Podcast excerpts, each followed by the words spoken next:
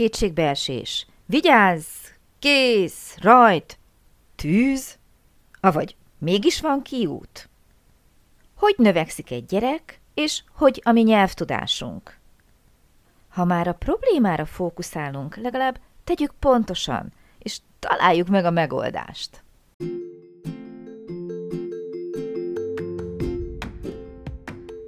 Sziasztok! Én Lupán Ági vagyok, és ez itt a Nyelvtanulás Hatékonyan, a Lupán Német Online Podcast csatornája minden hétfőn. Hogyha kiköltöztél német nyelvterületre, ha hatékonyan, könnyedén, sikeresen szeretnél nyelvet tanulni, hogyha használható, gyakorlatias tippeket szeretnél, akkor hallgass minket hétről hétre hétfő esténként.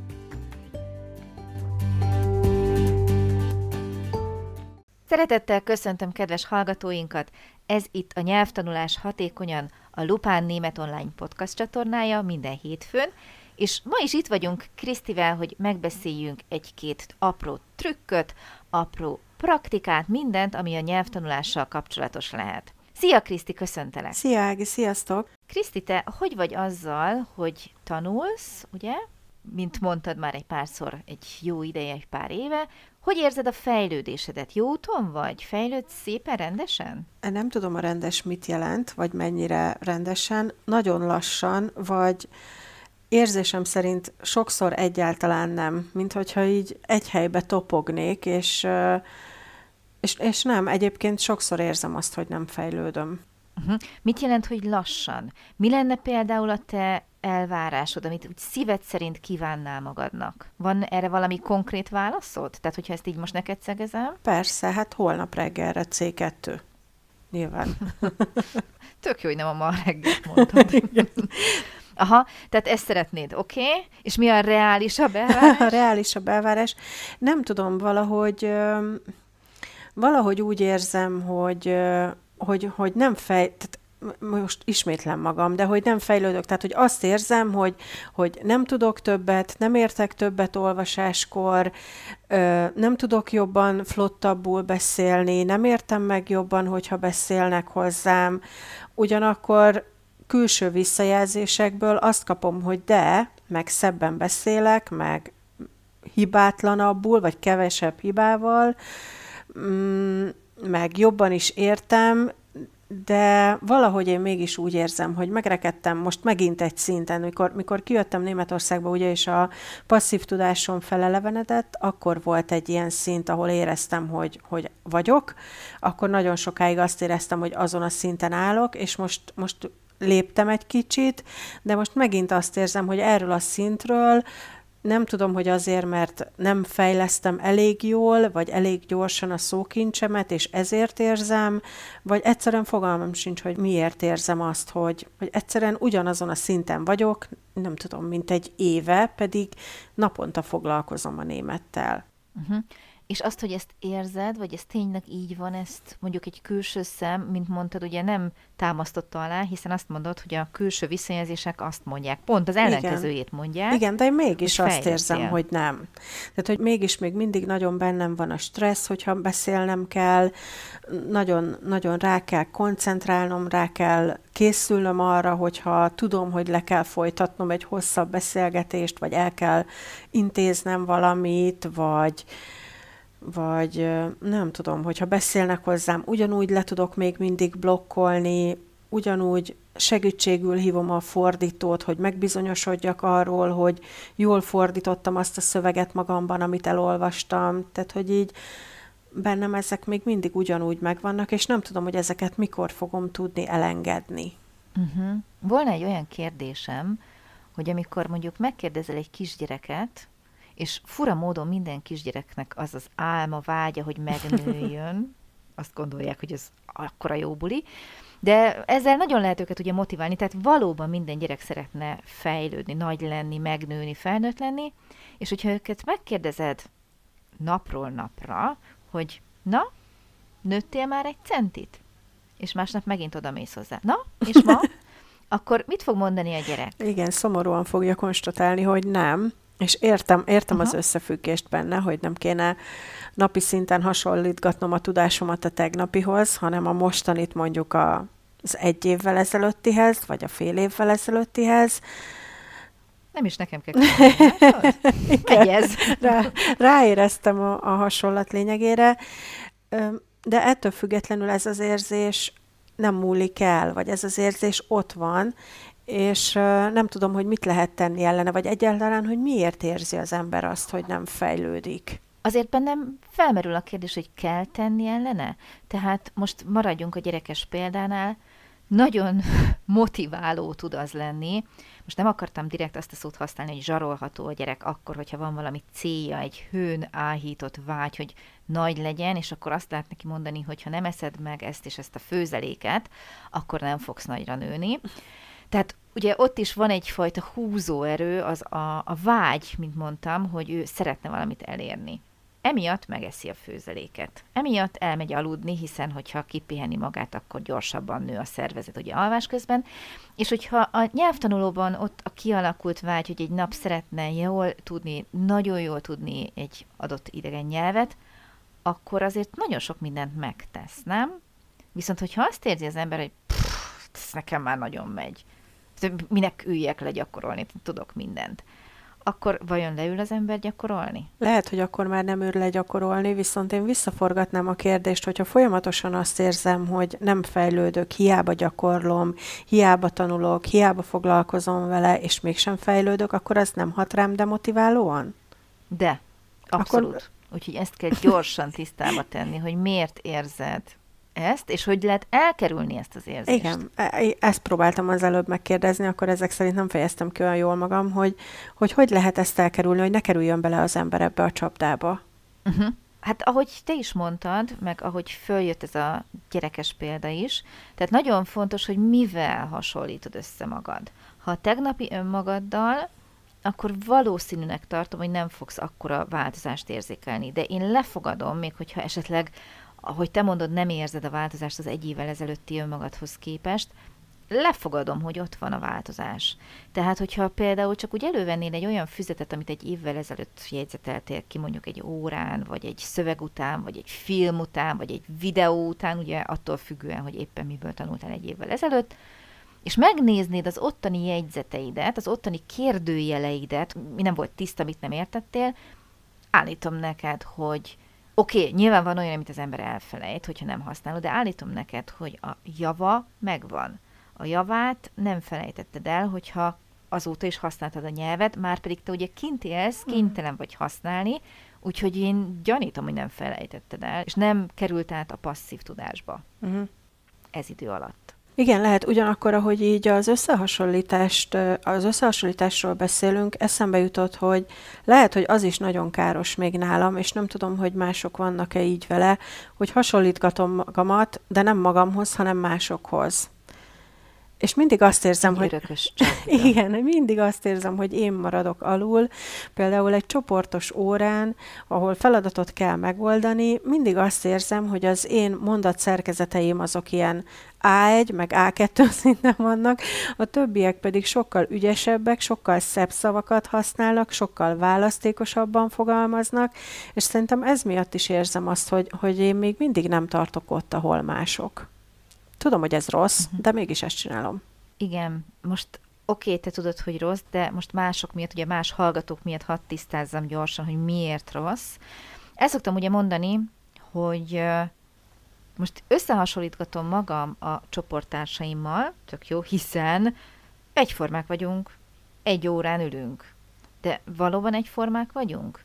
Tehát például, aki egy nap tíz órát dolgozik, és fáradt, és úgy esik be mondjuk egy órára, vagy egy anyuka, aki dolgozik, és még gyereket is nevel, és még ott esetleg még a háztartást is vezeti, vagy legyen ez egy apuka, tehát még egy gyerek is nehezíti a helyzetet, vagy ott van valaki, aki, és erről beszéltünk már, aki mondjuk egyetemről kijött, friss az agya, él mondjuk külföldön bele a világba boldogan, nincs más dolga, csak a nyelvtanulás, és hát most így magunk között könnyű neki, bár aztán persze lehet, hogy ő is megszenved vele, de a körülményeit tekintve könnyű neki csak a tanulásra koncentrálnia. Uh-huh. Mert nincs ott a, a munka, a munkahelyi stressz, a család, a háztartás, mint mondjuk egy családos embernek, vagy a múltkor ugye beszéltünk már a különböző életkorokról, tehát nyilván más nyomja egy 40-es ember vállát, és más egy 20 évesét. És való igaz, hogy egy csoportba kerülünk, de jogos az, hogy én összehasonlítom magam 45 éves apukaként egy 20 éves lányjal, aki mondjuk idejött ópernek Németországba, és ő is dolgozik, hiszen nyilván ott is elvárja a család, de hát azért az nem ugyanaz a teljesítmény talán, nincs az a stressz talán, remélhetőleg, viszont van ideje tanulni, van ideje fejlődni, van ideje eljárni mondjuk bulizni helyiekkel, ahol nagyon sok minden ragad az emberre, míg egy családos ember elmegy dolgozni, és utána hazamegy a családjához, és jönnek azok a problémák, amikkel ugye szembe kell nézni nap mint nap, nem a bulikon jár az ember agya olyankor, hanem hogy adok a gyereknek vacsorát, miből, uh-huh. és hány órakor, és hogy. Uh-huh. Arról nem beszélve, hogy, hogy most ennél a példánál maradva, ugye mondjuk az én esetemben, én itthon vagyok a családommal, nálunk mindenki magyar, mindenki magyarul beszél, leteszem a munkát, vagy abba hagyom a tanfolyamot, vagy az iskolát, és onnantól kezdve beszélek magyarul mondjuk egész este, míg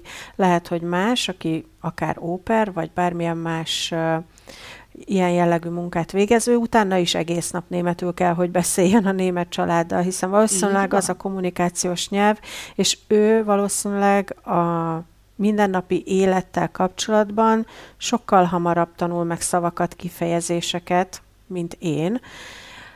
Igen, az ember az eszével ezt tudja, legalábbis én is tudom az eszemmel, ettől függetlenül még mindig nem tudok ettől elszakadni, hogy hasonlítgatom magam. Viszont azért lenne nagyon jó, ha mégis sikerülne, és majd kitaláljuk mindjárt, hogy hogy lehet ettől megszabadulni, mert ezt sem most mondom először, ugye minden negatív gondolat és érzelem, a hozzáállás, hogy nekem ez nem megy, meg nem haladok, nem fejlődöm, és eleve, hogy kimondom, hogy úgy érzem, és így még mélyítem is ezt a gondolatot, hogy ez biztos így van, ez, ez egy érzés, érzéssel nem lehet vitatkozni, és, és már bennünk van az, hogy tulajdonképpen óhatatlanul is gátat állítunk önmagunk elé, amit ugye meg kéne ugrani, és ahelyett, hogy fejlődnénk és németeznénk, a gáttal foglalkozunk, és annak megugrásával, tehát azért lenne jó megszabadulni ettől. És én első körben pontosan azzal kezdeném, amit az előbb is mondtam, hogy ugye a többiekhez képest én hol vagyok, ez lehet, hogy elvisz minket egy, egy zsákutcába önmagamhoz képest, és én azt mondanám, hogy érdemes szerintem leülni hetente, de inkább havonta magunkkal, önmagunkkal, és ezt így végigbeszélni, és önmagunkhoz viszonyítva. Vagy megnézni olyan helyzeteket, hogy mik azok a helyzetek, amiken átlendültem már, amin mondjuk egy éve nem.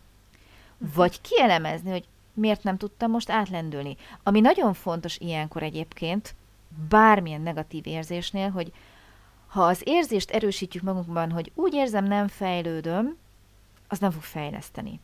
Hogyha a megoldáson törjük ugye a fejünket, és azt próbáljuk meg kitalálni, hogy hogyan tudnék ezen átlendülni, akkor ugye az nyilván valamilyen eredményre fog vinni minket. Tehát én azt mondom, hogy akkor le kell ülni, és azt szerint megnézni, hogy hogy tudok ezen változtatni. Mondjuk, tegyük fel, volt egy olyan szituáció, hogy leblokkoltam a telefonálás közben, vagy leblokkoltam ma, amikor az orvosnál ott vártam, és egyébként megkérdezte, hogy mi a panaszom, és igazából én ezt mindig tudom, de most hirtelen lefagyott az agyam. És akkor például egy ilyen helyzetben érdemes azt tisztázni, ami el is hangzik, hogy én ezt amúgy tudom, és akkor arra koncentrálni, hogy mit tudunk, és akkor kitalálni, hogy mi az, ami mondjuk meggátott. Lehet, hogy az orvos személye, vagy mert motyogott, vagy halkan beszélt, és ezen én így elkezdtem görcsölni, és akkor nyilván már máshogy beszélek én is, mert hogy máshogy érzem magam, vagy rosszul éreztem magam, amiatt, hogy már kint föl idegesített, a, amíg odaérkeztem a helyszínre egy másik autóvezető, bármi. Tehát, hogyha azt tisztázom, hogy mi az, ami meggátolt ebben, és azt próbálom meg megoldani, de már felfedeztem a pozitívat, akkor ugye előreléptem. Hogyha nincs benne semmi pozitív, tehát leblokkoltam az orvosnál, nem tudtam megszólalni, mert nem tudom, mit kell itt mondani, akkor viszont orvosoljuk azt. Miért nem tudom? Akkor nézzük meg ezt a témát. Nézzük meg, milyen szókincse van szükségem. Nézzük meg, milyen kifejezésekre, milyen mondatokra. Miért nem gyakoroltam be, mielőtt elmentem volna az orvoshoz? Ahhoz, hogy legközelebb például elkerülhessem. Tehát, hogyha mindig a megoldást keressük, és ez rohadt nehéz, ezzel tisztában vagyok, megpróbáljuk kiiktatni a gondolatainkból ezeket a negatív érzéseket. Tudom, tudom, tudom, tudom, hogy ez nehéz, ez kétségtelen, viszont nagyon sokat segít. És hogyha benne marad, akkor nem biztos, hogy árt, de nem segít, ez biztos. Uh-huh. Hmm. Egész szimpatikus, okos dolgokat mondtál. Oh. Tetszenek. Köszönöm szépen.